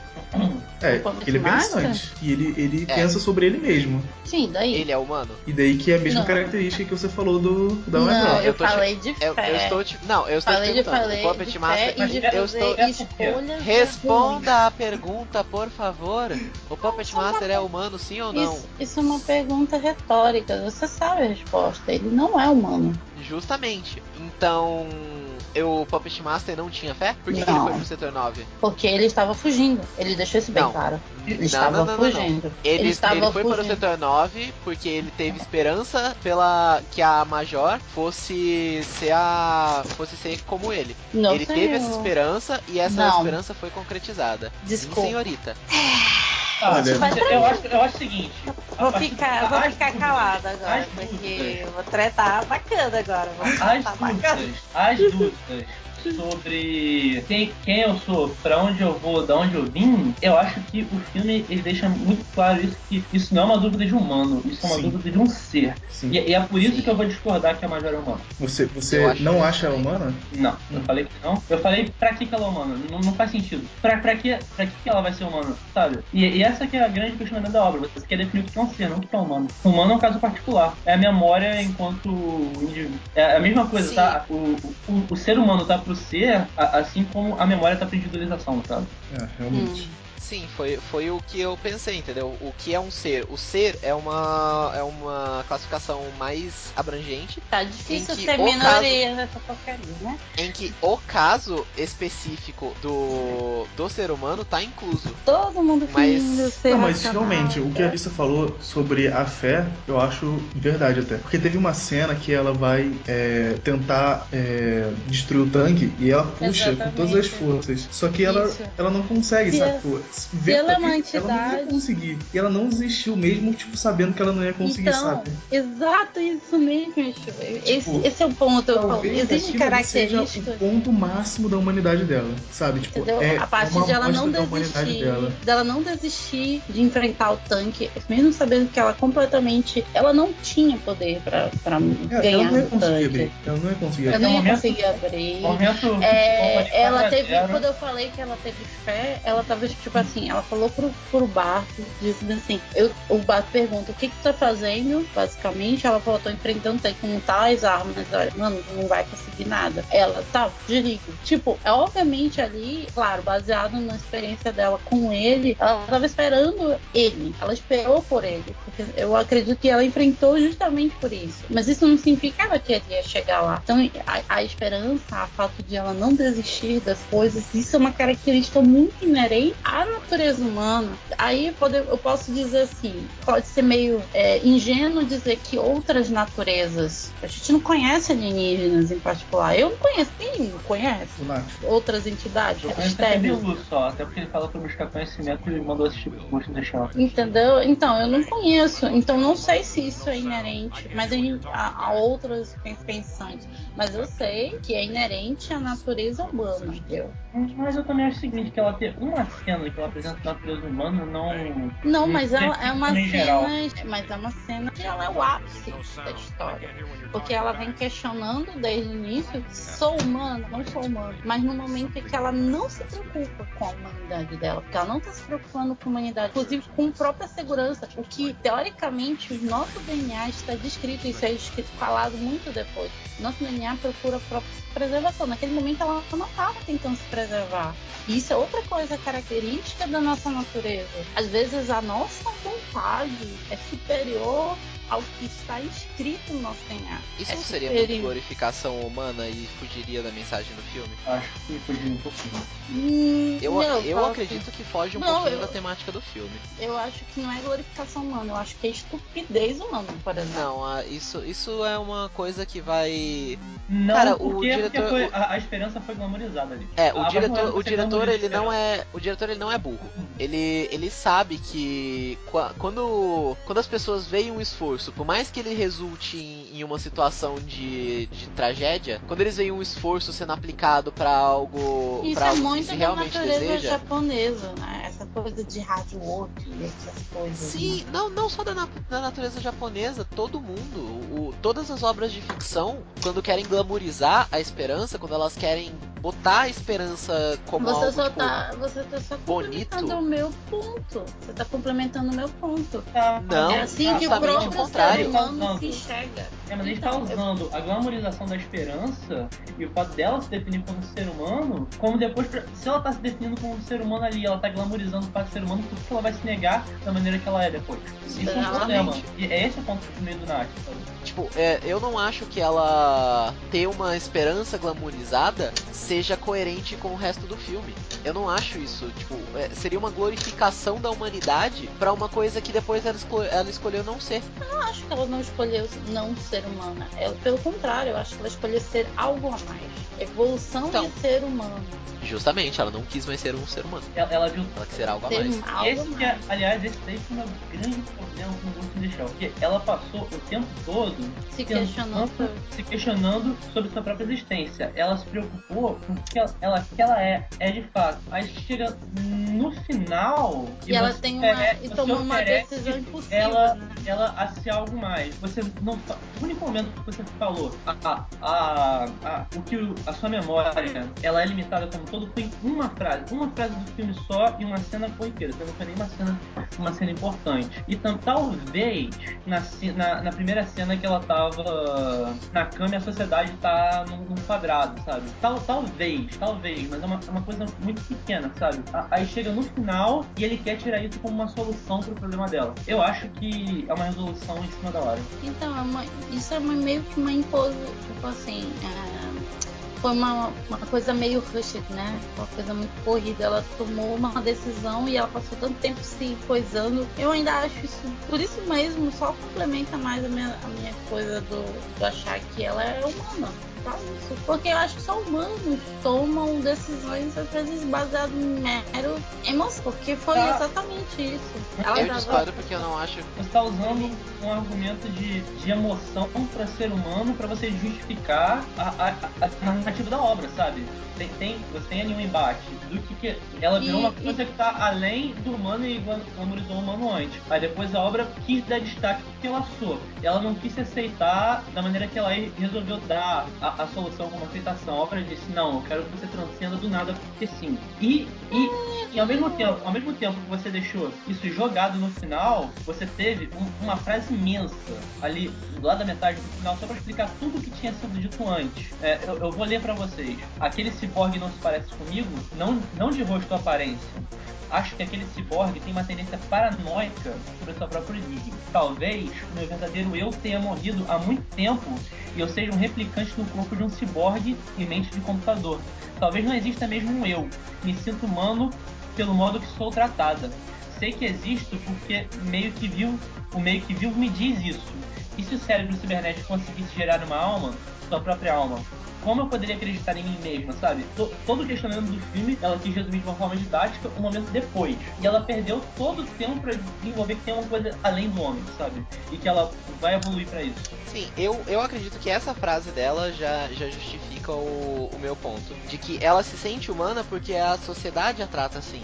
Tá, tá, Mas ela, ela não é humana. tá. Mas o ponto, o ponto que eu tô falando não é esse. O ponto é que o filme perde tempo explicando tudo o que foi de- dito antes e, exagero de dedatismo, né? e, Também. e perde pra dar resolução. E eu não entendo porque o filme tem uma hora, cara. O filme Caralho. foi muito apressado no final. Sim. Sim, ele, ele Essa é poderia maior ter, falha, ter assim, se demorado um pouco mais. Acho, Eu- que, acho que é isso que tira uns dois pontos dele pra mim. É, concordo, eu ia falar exatamente. Porque ah, eu não, eu não consigo muita coisa. final. Eu não consigo gostar nem da luta, porque eu acho que o tanque já, já é um elemento que tá totalmente deslocado do mundo que foi criado, sabe? É, eu acho que, é um, por um lado, é um ponto positivo, você não teve que ficar dando explicação de tudo que a sociedade que é isso, que é aquilo, que é só um saco, que não quer dizer isso. Mas ao mesmo tempo você cria um elemento de roteiro pra, pra solucionar a luta final, mas você não trabalha muito bem aquele tanque. Só que ele já é meio que jogado. Aquele final, pra mim, eu não consigo gostar de jeito nenhum. Então, eu acho que eu gosto da, da luta do tanque, apesar de eu concordar com o Sombrinha que é meio deslocado um tanque ali. Eu acho que teriam tecnologias que ele teriam tecnologias mais eficientes para eles usarem naquilo. Mas por outro lado, se você pensar, todos, os- todos os armamentos no filme todo, eles muito mais se resumiram a, a melhorias nas balas do que melhorias no, nos rifles. Na mecânica do Sus- jeito.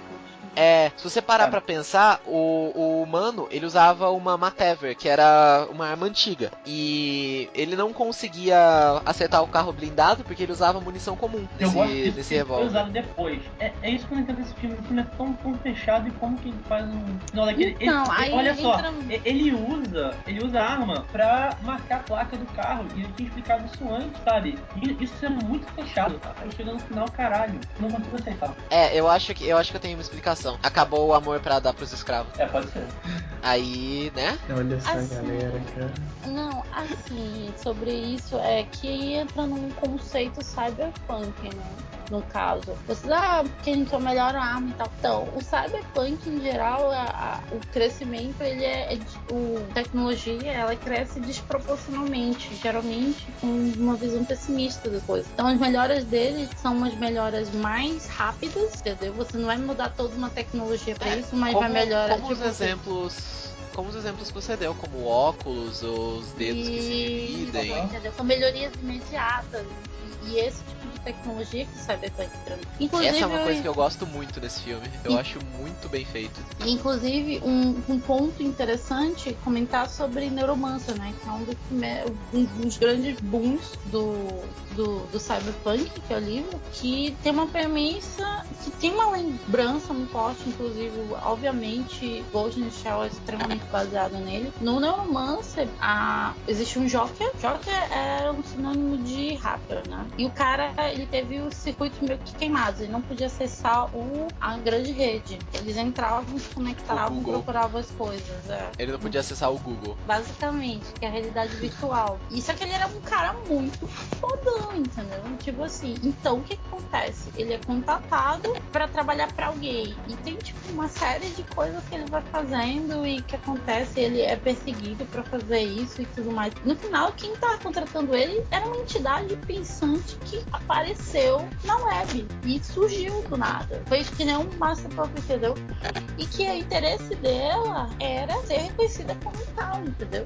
Diferente do Master que foi muito ingênuo mesmo. Eu achei ele fez a, essa Night do Neuromancer, inclusive é uma série, né?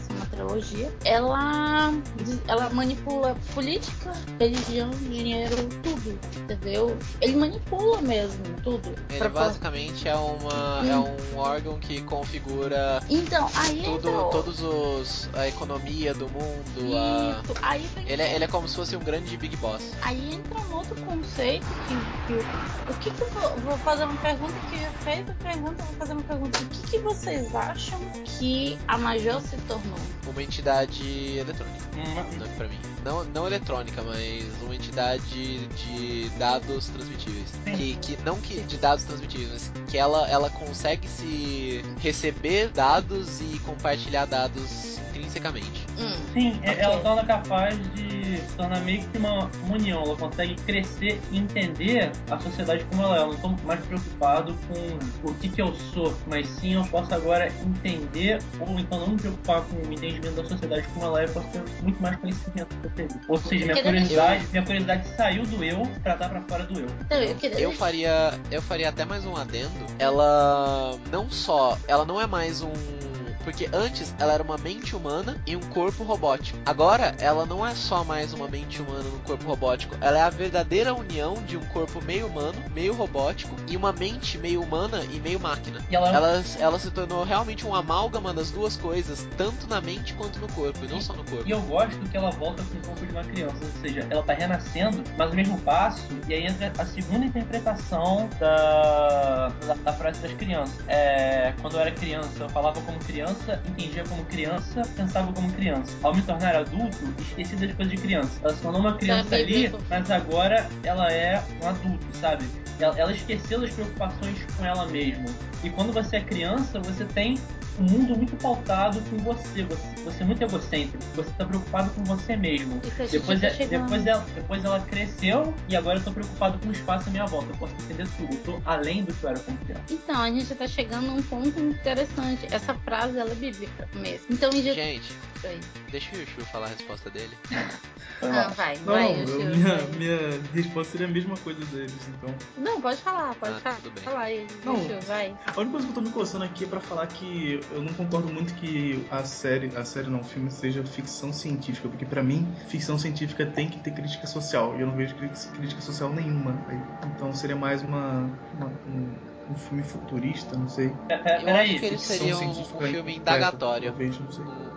Realmente, tu acha que não tem nenhuma crítica social? Não, Não, crítica social. Não, não crítica social no sentido de sociedade, sabe? É, não, é, não tem Você tem, da você sociedade tem, em si. você tem uma crítica filosófica. Isso. Então, você- então você tá dizendo também que 2001 não é ficção científica. Não, então seria uma ficção científica boa, pra eu ser um exemplo, tipo, ah, me deu uma, uma ficção científica boa. Tipo, ficção científica boa, cara, é, tipo, por exemplo, por isso que eu não coloco, sei lá, Isaac Asimov como um bom exemplo de ficção científica, entendeu? Bo- Bom, bom em que sentido? Como, como padrão de ficção científica. Não, porque o padrão, tipo, por exemplo, em Frankenstein você tem uma puta, é, um puta começo pra ficção científica, por exemplo, porque tem uma parte social fodástica nele, entendeu? Mas você não vê isso em 2001, você não vê isso em Ghost in the Shell, sabe? Você não, Não, vê isso olha, em- Não, Olha, olha, olha, olha. olha só. Depende do que você está definindo como boa. Se você está definindo, ah, não, ficção, eu não sei qual que é a definição. Não, eu tô Canon, falando a, a canon. minha, tipo, a minha definição para uma boa ficção, é, uma boa ficção científica seria com crítica social, para ser Eu acho- completa, fechada. Eu acho que você é maluco, mas tudo bem. Cara, ficção científica pra mim, É, eu tipo, acho, eu acho você maluco também. Pra mim, É, tipo, se você é. coloca só elementos futuristas, isso é uma série futurista. Só isso, entendeu? Não é uma Então, é, ficção ficção. científica. Ó, eu vou, eu vou ler a definição de ficção científica. Ficção científica é um gênero literário desenvolvido no século XIX que lida principalmente com o impacto da ciência, tanto verdadeira como imaginada, sobre a sociedade ou os indivíduos. Exato. A ação pode girar em torno de um grande leque de possibilidades, como viagem espacial, viagem no tempo, mais rápido que a luz, universos paralelos e vida extraterrestre. Você acabou de falar exatamente isso, sociedade. Tá, mas o o impacto impacto da pro sociedade? indivíduo, Ghost o in the impacto pro Shell, indivíduo, saber definir o que, que eu sou dentro da sociedade futurista. Poxa, não Isso teve- é não impacto teve impacto indivíduo, sobre a pariu. Não teve, não teve impacto sobre a sociedade, sobre o indivíduo. Ah, Não. O Tem. fato de a tecnologia ter evoluído permitiu que um hacker, que na verdade era um programa de computador apenas, que era um, que se tornou um ser consciente, hackeasse as pessoas, implantasse memórias nelas, e isso causava um puta impacto na sociedade. Mas não é um impacto. Causava atentados terroristas. Não é um impacto. Isso não é um E na impacto verdade, na sociedade? tem muitas críticas sociais aí, sim, implícitas. Por exemplo, o fato de você estar sendo hackeado mentalmente e que suas lembranças são manipuladas, o que você é manipulado é, é uma alusão muito forte à nossa mídia, pô, em todos os aspectos. A mídia faz isso com a gente e manipula, faz lavagem cerebral na gente todo momento. e É, a eu- eu tecnologia incentiva isso, porque a tecnologia nos faz ter, ser bombardeados por informação. E o bombardeio da informação nos faz ter falta de distinção do que é verdade e mentira. Quem, um exemplo claro é como o, o Cid do Não Salvo conseguiu fazer vários jornais do mundo acreditarem que o norte, a Coreia do Norte disse que tinha ganhado o Copa. Mas, mas aí que tá. Isso, Isso, isso é, é, uma crítica. é uma crítica social, é, não é consequente, não é a palavra que eu quero. É, é tipo, é, é o que tá causando, sabe? Tipo, não é porque, por causa das ações que, tipo, é, tá, as ações que estão acontecendo no, no filme que geram isso. É, é, a, é o desenvolvimento da história tipo, no geral, sabe? Não naquele intervalo de tempo do filme. Eu entendo, eu entendo o que você tá querendo É, dizer. tipo, é o, é o o plot, universo. não a tecnologia. Isso. É Não é, não é a tecnologia que tá inserido. causando o problema. Mas a gente comentou nesse mesmo, Não, nesse mas mesmo a programa. tecnologia tá acabando, tá causando problema. Ó, não, mas de- esse- aí que tá. O universalizado in the Shell, ele pode sim afetar o, uma, a sociedade em geral. Tem realmente o universo de Ghost in the Shell tem uma crítica social. Mas o plot do filme, ele não tem uma crítica social inserida. Você tem uma crítica filosófica que posteriormente vai afetar a sociedade, por exemplo. Mas o Ah, mas filme, é- mas é uma questão do indivíduo. tempo, você não tem uma crítica social, você tem uma crítica. é, até porque a gente tem também que separar um pouco entre pessoas e robôs, até porque ela não, não- você não pode saber se você considera um robô ou esse, esse ser que está sendo criado Yeshua. como sociedade. Você não sabe o que é sociedade, Ah. são apenas pessoas. Ô, Tem uma Yeshua, Yeshua. Calma aí, calma aí, Paulo, calma aí. Bicho, nesse mesmo episódio, nesse mesmo programa, a gente comentou sobre como a tecnologia estava tornando as pessoas impessoais. Sim. A gente comentou da cena dos manequins, a gente comentou que a, a tecnologia estava fazendo uma referência à nossa sociedade, que as pessoas não estavam mais desgrudando da tecnologia. Mas você concorda Então, que isso é uma isso- coisa passada? Não é uma Não. coisa é, explícita. Eu, eu vou usar Não, um daí? exemplo novo, tipo de Frankenstein. É, Eu não acho, Hum. eu não acho que esse, esse tenha que ser o tema de uma ficção científica. Eu não acho que isso precisa ser explícito. Também acho que não precisa ser explícito. Eu acho, eu acho que, então, muito qualquer mais. história vai ter uma crítica social. Qualquer história. Sim, sim, se Sim, você se quiser. você pode. Cara, existem pessoas. Existem pessoas que veem crítica social em Bleach. Não, mas aí você tá comparando Cara. animais com aqueles. Mas, mas isso daí, Não, isso daí não, é mas parecido falando. você dá uma responsabilidade pra uma obra fazer muito mais do que ela, do que ela tem que fazer. Eu, eu fico muito puto com, com aqueles caras que. Cara, o humor tem que ter causa social. O humor tem que ter causa social é minha rola, sabe? Você fez uma piada com o Bolsonaro, mas que engraçado, sabe? Cara, a piada tem que ser engraçada, a piada não tem que se importar com a sociedade. Foda-se, a obra tem que dizer o que ela quer É, dizer. eu acho que- E a partir do momento que Eu ela acho diz que o que ela a partir do momento que ela diz o que ela quer dizer, isso é uma discussão filosófica, isso é uma discussão social no sentido de, de opressão, um grupo oprimido ou não, tudo bem, a, a obra pode falar o que ela quiser, mas ela tem que se preocupar com a mensagem principal dela. Acima de tudo, você não pode dizer que, que uma obra, ela necessariamente tem obrigação de, de fazer alguma coisa de algum estilo. Você Não, pode dizer que que uma, obra, tá. que uma obra é melhor que a outra pelo tamanho da ousadia de- dessa obra em relação. Ah Sim. não, tô querendo definir o ser humano, ah não, tô querendo definir um caso muito particular de alguma coisa, sabe? Ah, mas Ah, aí que tá, tipo, eu não tô falando que é, ela devia falar disso, entendeu? Eu estou falando que, assim, a minha concepção, desde o início eu falei, porque que a minha concepção de ficção científica é ter um- uma crítica social explícita. E Tá, então eu posso cortar essa parte toda do podcast. pode. pode... Eu posso cortar essa, essa discussão toda de ficção científica porque. O podcast inteiro é sobre opinião, caralho. Eu tô zoando, mas enfim. Então, a, a minha pergunta. Ah, inclusive a entrada que do podcast vai ser você é um maluco, tá ligado? Você é um maluco. É, a abertura do podcast.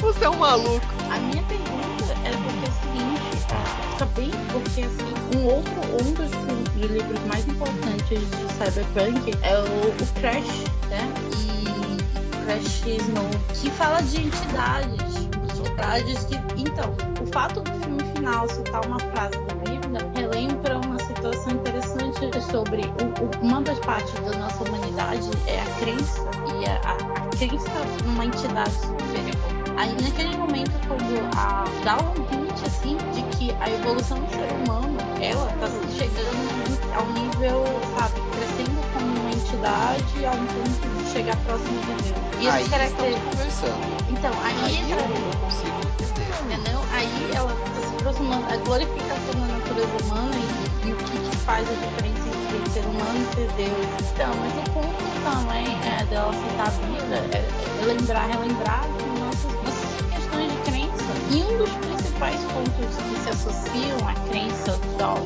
de Deus, falam assim, Deus cristão, e, e grande parte de outros deuses e outras entidades, é, são características como é, Deus é, é onisciente, onipresente, onipotente e eterno. Quando você, quando a, a- vocês falam, vocês citam que a Major consegue, consegue estar em todos os lugares, ela consegue passar informações. E ela vê que ela está em todo lugar porque ela está na rede. Estamos todos conectados.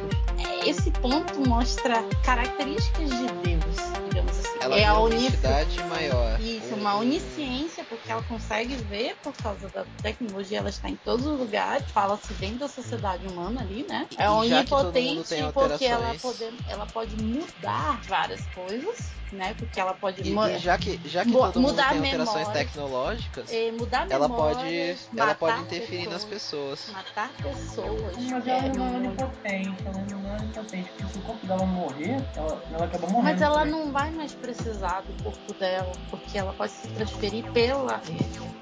Mais, ou, É. Concordo com isso. mais ou menos. Mas ela, Porque ela não é ela- ela completamente onipotente. ela Mas ninguém. Porque ainda tem as pessoas então, eu tô falando que ela ainda tá passando. Mas aí a gente volta ali- aí volta uma outra crítica à crença humana. E será que a entidade Deus, na verdade, é uma existência totalmente dependente da nossa visão, por exemplo? Porque ali, se você pensar, nossa, ela é Deus, porque ela pode fazer uma, ela pode fazer uma série de coisas que é associada apenas à entidade criadora. Mas, por exemplo, eu fiquei pensando nisso, mas ela po- pode mesmo? Ela não ia funcionar no espaço, por exemplo. No espaço não tem forma de transferência. É, é aquela ideia Lá do também Nietzsche. não tem Aquela ideia do. Nietzsche. O grande E arte nós- do que nós- nós- você sou- não, não formos nós pra influenciar, sabe? Ó, É, é basicamente isso. Então, eu ia, Ô, Lissa, então, Lissa, então só eu ia uma, chegar só uma coisa. exatamente Lissa. Então, eu justamente ia mencionar Nietzsche nisso, assim, que muito, nesse filme, né, Cyberpunk, essas paradas, assim, lembram algum- alguns caras, assim, por exemplo, Nietzsche, sobre a percepção de si mesmo como ser humano, na verdade, passa pelos nossos sentidos, pelo que nós percebemos a realidade. E, e percepção de Deus, e que é uma, que é uma entidade superior àquilo que nos machu- que pode, que está acima de nós, mas o que está acima de nós é o que passa pela nossa, pela nossa natureza, que seria o nosso sentido. Ok, e o Shu, Sombrinha, alguma coisa pra comentar sobre, sobre esse negócio de Deus e... Eu só não entendi muito, muito porque isso justificaria a parte dela se louvar como ser humano. E de glamorizar ela como ser humano. Seria talvez uma, uma aproximação Não, mas, não tô ser- perguntando se a Alissa falou isso ou eu que tô vendo coisa. Isso justificaria a cena dela glamorizar o ser humano de uma forma. Então, a, nesse caso que eu tô falando, eu, eu não falei que ela chegaria a ser um deus, eu falei que ela estaria seguindo uma, uma, Não, uma ela- tentativa de, de enti- identificação, digamos assim. Eu Ela não eu sou chega a ser uma. Doc, uma Lens, sabe? Não chega a ser uma Doc, uma Lens. Isso, ela é uma, entendeu? ela é uma coisa entre, eles no meio do caminho. Isso, entendeu? E, Mas, e, então, e- posso- e dá um hint de que o ser humano caminha para Pra para criar indosificação, é, a essas indosificação. Pra criar sua própria, sua própria entidade, né? Tá, Isso, correto. entendeu? Mas eu tô perguntando se tenta justificar a cena com isso. Ou, ou eu que tô ouvindo coisas, que maluco. Eu não tô justificando nada, eu só tava falando assim que pra mim então- a- então, essa beleza. parte da natureza humana e tal era apenas pra te falar sobre isso, entendeu? Certo. Ah, então eu tô de acordo. E o Shu, alguma, algum comentário sobre? Não, acho que não.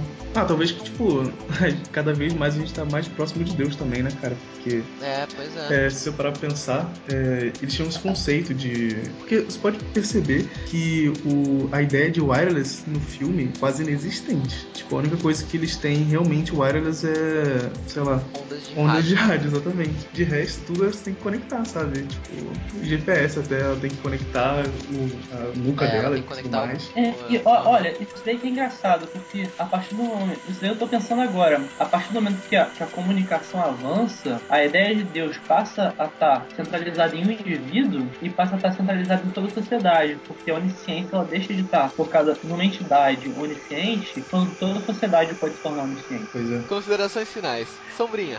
É, eu gosto principalmente da primeira parte do filme. Acho que as ideias que são, foram desenvolvidas no início, elas se concretizam depois. E o filme tem uma animação muito bonita. O, o cenário é, é muito bonito, mas eu acho que aquele final, como eu falei no podcast, ele deixa muito a desejar. Então eu não, não consigo. Ele, ele tenta ser uma coisa tão, tão grandiosa para dar uma resposta tão em cima da hora, uma resposta que não foi trabalhada e foi didático em relação a várias outras coisas que ele fez antes. Então eu vou dar um 6 pra anime. Eu ser o que dar nota mais baixa daqui, mas por ser um clássico eu recomendo. Certo. Uh, Lisa? Hum, eu gosto muito do filme particular. Eu considero o, o que foi feito em 95. Assim, é, talvez o meio termo entre ele e Psycho Pass, que acho que se perdeu em didatismo, assim, principalmente segunda temporada. E a tentativa, nossa, eu estou ensinando filosofia para crianças, tipo assim. Ah, mas é, eu acho que se o filme tivesse umas três horas,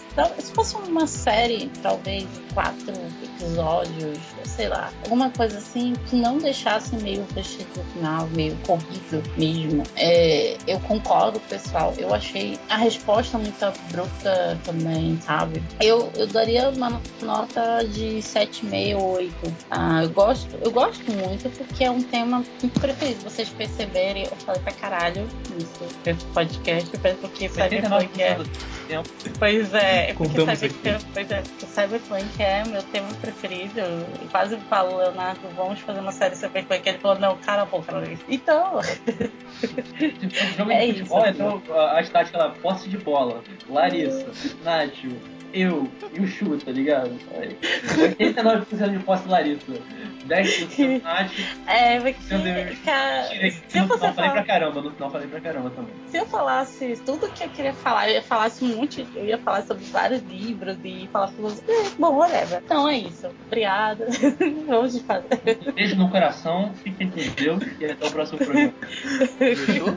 sua, sua constatação final? Ah, cara, eu recomendo o filme. É, tipo, eu acho muito bom, como o Paulo Vulgo Sombrinha falou. É, é um clássico, né? Então acho meio obrigatório você ver. É, é, uma, é uma boa exposição de, de como é, a animação pode ser bem feita. Por favor, não vejam o remaster, eu acho meio inútil, mas não sei. É, eu gostei bastante, e só que eu acho que ele podia ter sido mais. Eu acho que ele foi meio ruchado no final. É, eles podiam ter prolongado, sei lá, uns 40 minutos, talvez já fecharia bem o filme.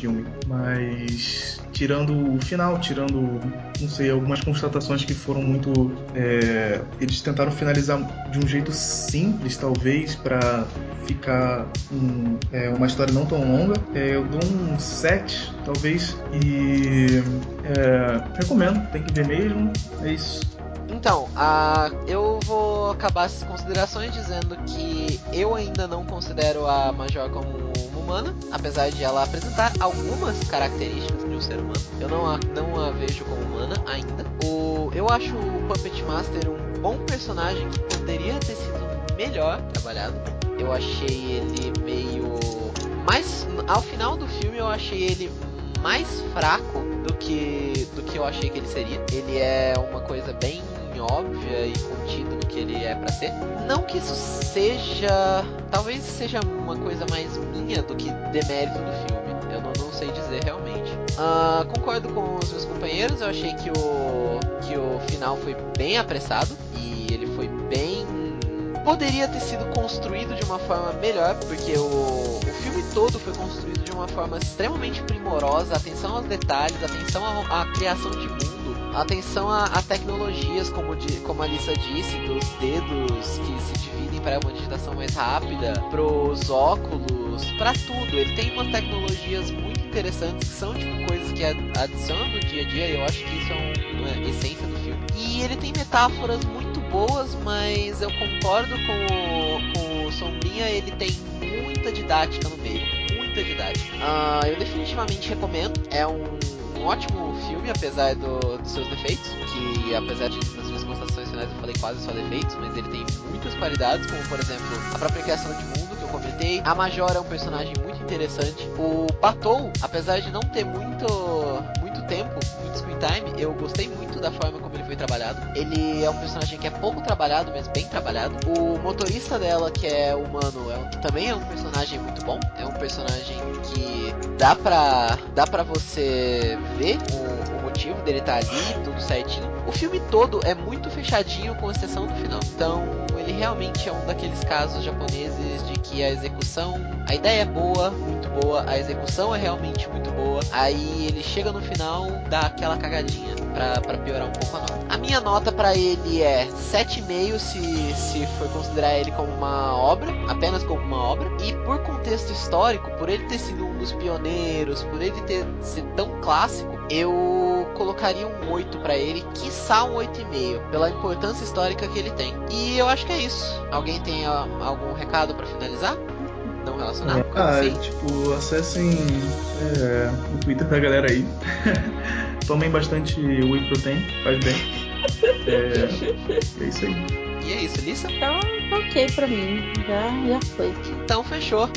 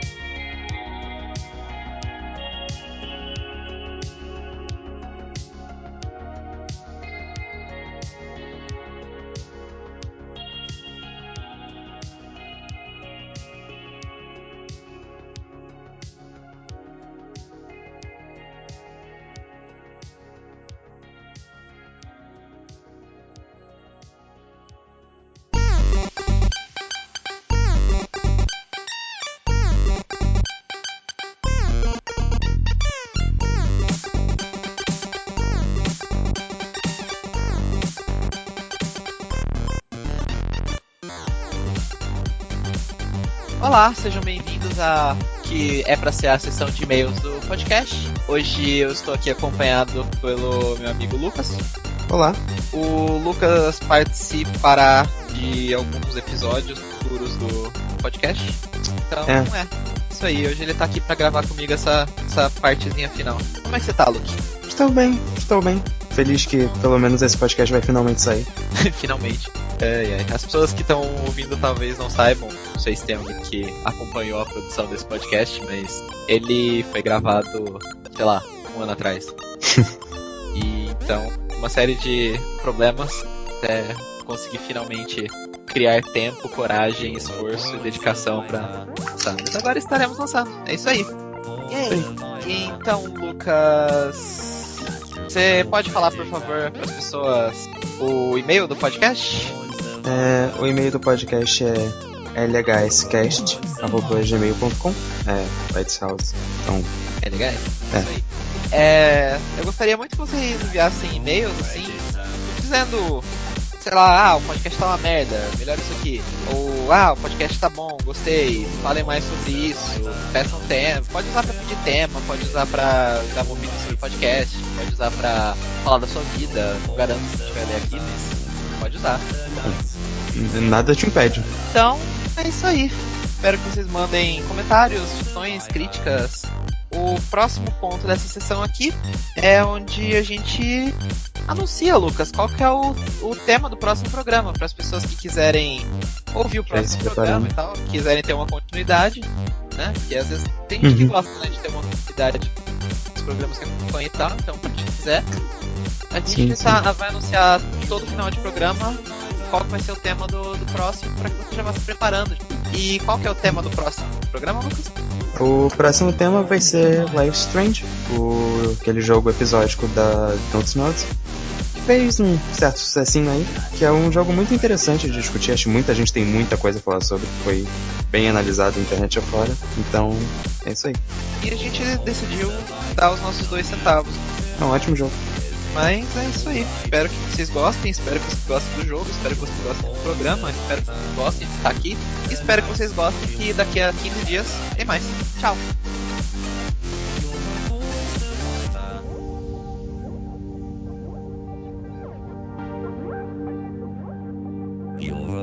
survivor.